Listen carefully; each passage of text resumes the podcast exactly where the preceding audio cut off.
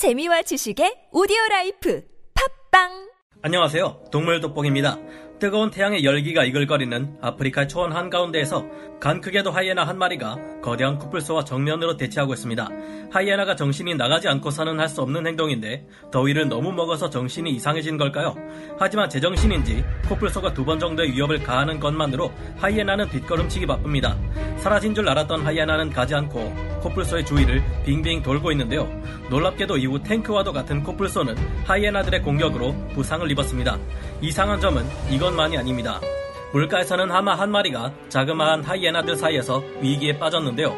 무게가 고작 숫사자의 3분의 1 정도밖에 되지 않는 하이에나들에게 그 엄청난 하마가 저항도 하지 못하고 산채로 잡아먹히고 있습니다. 지난 영상들에서 보여드렸듯이 하마와 코뿔소 같은 동물들은 아프리카의 사자 무리들조차 쩔쩔매게 만드는 무서운 동물들입니다.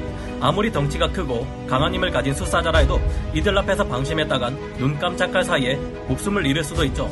거대한 성체 수컷 나일 악어조차도 손쉽게 끝장낼 수 있는 것이 하마이기도 합니다. 그런데 이게 어찌된 일일까요? 지금부터 알아보겠습니다.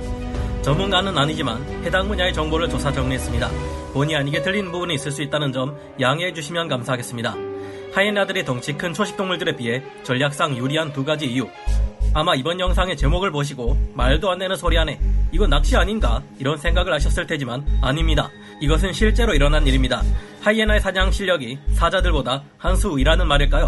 하이에나들은 무려 아프리카의 서열 2위라 불리는 코뿔소들조차 공격해 재미를 보고 있으며 이제는 어미 코끼리가 보호하고 있는 새끼 코끼리마저 노리고 있습니다. 사자도 쉽게 잡을 수 없는 이 헤비급 최강자들을 하이에나는 도대체 어떻게 사냥할 수 있는 걸까요? 그 해답은 지리적 요건과 하이에나들의 무리 사냥 방식이 있습니다. 하이에나 무리가 하마를 공격하는 모습을 보면 공격을 한다기보다 계속 주위를 빙글빙글 돌며 하마의 주위를 분산시키는 것에 더 가까운데요. 육지에서의 하마는 달리는 속도는 비교적 빠르지만 덩치가 엄청나게 큰 만큼 선의 속도가 너무 느립니다. 원의 중심에 하마를 두고 빙글빙글 돌며 공격하려면 하이에나는 그만큼 더 먼 거리를 더 많이 움직여야 하지만 하마는 다가오는 하이에나의 방향에 맞춰 몸을 돌리기만 하면 되는데요. 그런데 실제 사냥 장면을 보면 이렇게 해도 하마보다 하이에나가 더 빠릅니다. 하마가 한 바퀴 도는 동안 이미 하이에나는 한입 깨물어 맛을 보고 뒤로 빠지게 충분할 만큼 재빠른데요.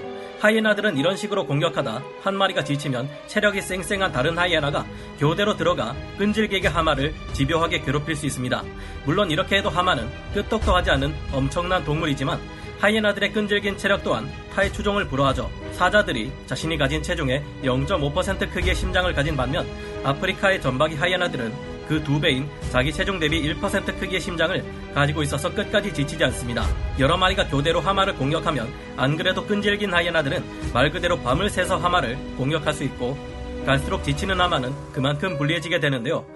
두 마리에서 세 마리가 동시에 달려들어 한 마리는 하마의 주위를 뺏고 다른 하이에나들은 하마의 뒤쪽에 달라붙어 공격하면 조금씩이라도 하마는 계속해서 데미지가 누적될 수밖에 없습니다.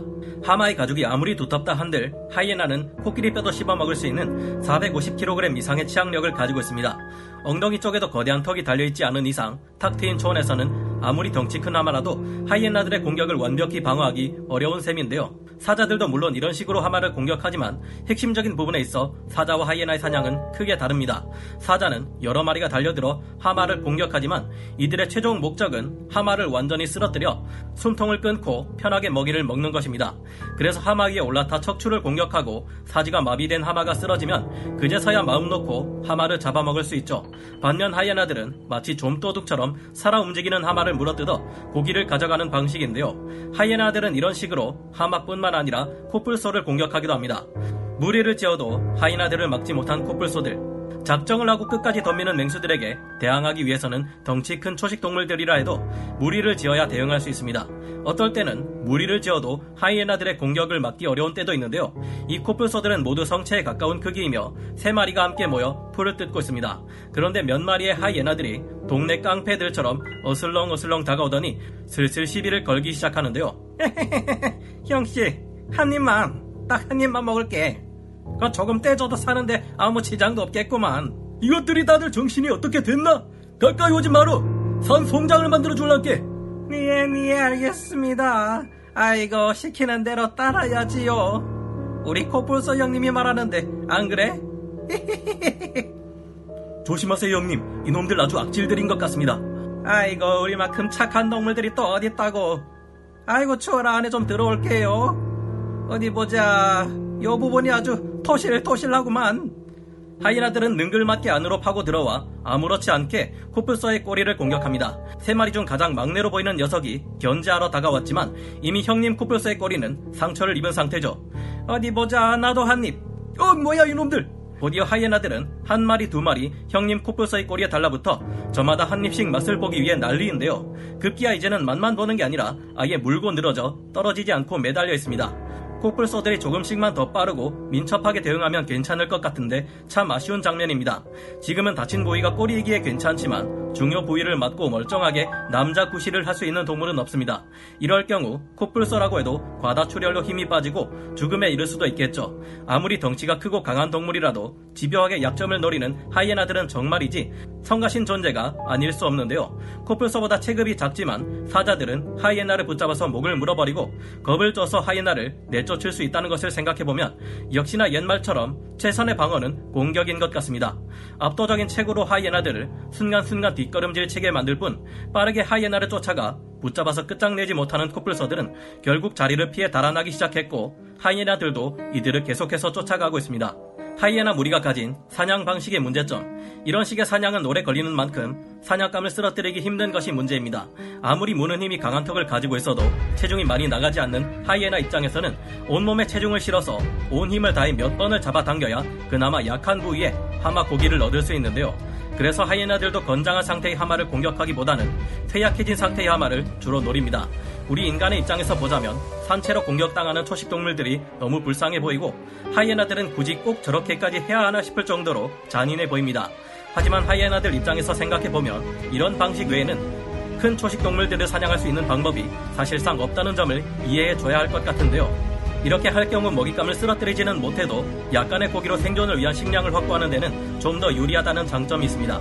하지만 말이 그렇지 사실 하이에나들이 하마나 코뿔소를 공격해봐야 진짜 맛만 보는 수준이고 잘못하면 체력만 소비한 채 사냥감이 마지막에는 달아나 버릴 수도 있으니 이게 효율적인 사냥이라 할 수 있을지는 의문입니다. 여러모로 하이에나들은 본의 아니게 치사하고 잔인한 방식으로 사냥할 수밖에 없으니 참 힘들게 살면서 또 욕이란 욕은 다 먹는 처량한 동물 같기도 하네요. 지상에서 하마들은 무리를 지어 행동하지 않기 때문에 혼자 다니다가 하이에나 무리나 사자 무리의 공격을 받을 수도 있는데요. 특히 강의 물이 모두 말라버리는 극심한 건기에 자리 싸움을 하다 쫓겨난 쇠약한 상태의 하마들의 경우 하이에나들의 표적이 될 가능성이 높아 보입니다. 이 하마는 이미 하이에나 떼들에 둘러싸여 꼼짝도 못하고 있는데요.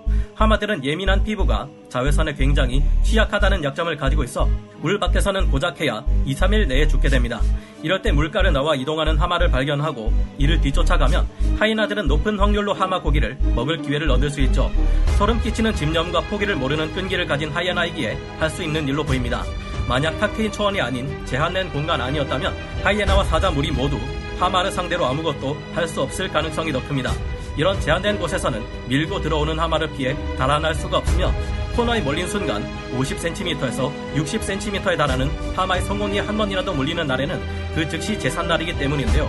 하이에나와 사자 모두 무리를 짓는다 해도 성체하마 같은 큰 동물을 공격하는 일은 잘 일어나지 않는 일입니다. 하지만 아무리 그렇다고 해도 하마는 몸무게가 성체 기준으로 1200kg에서 2톤까지도 나가는 괴물인데 고작 몸무게 65kg에서 80kg 정도의 하이에나들이 이를 사냥하는 것을 보면 정말 대단하다는 생각이 듭니다.